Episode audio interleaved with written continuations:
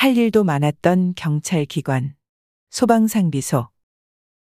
인천에 일본 영사관이 개설되면서 1882년 부속 기관으로 최초의 경찰서가 설치된다. 이것이 인천에서의 근대 일본식 경찰 제도의 효시이다. 또 1910년 3월에는 경찰서 내에 수상계가 설치되고 1911년 4월부터는 중구 항동의 수상파출소가 운영된다. 인천항 경찰서에서 주변 환경을 청결하게 하려고 개를 때려잡았다는 기사도 있다.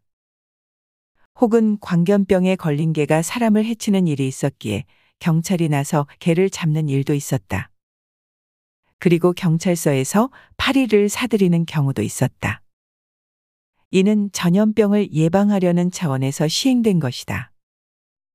인천에서의 소방시설 및 기관의 설치는 1884년 11월 18일 일본인 거류민단이 낸 인천소방단 설치청원에 의해 비롯된다.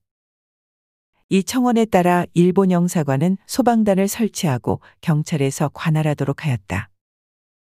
그 후 1889년 12월 규칙을 개정하고 소방수 정원을 60인으로 증원하였고 1896년 7월 18일 종래의 사설 소방단을 공설로 바꾸고 정원을 100명으로 증원하였다.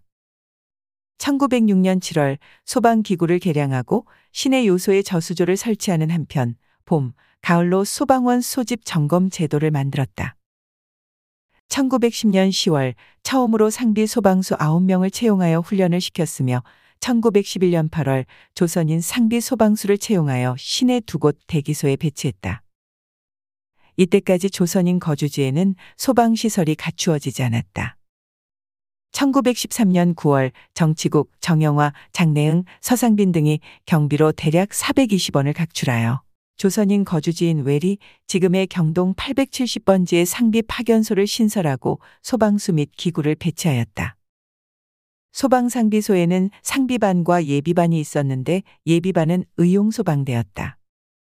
그리고 몇 개월 후인 1914년 1월 5일 오전 9시 상설소방수와 예비소방수가 인천 시내의 광장에 모여 출초식을 거행하였다. 이후 1919년 5월에는 전동파출소를 설치하고 소방망루를 설치하기도 하였다.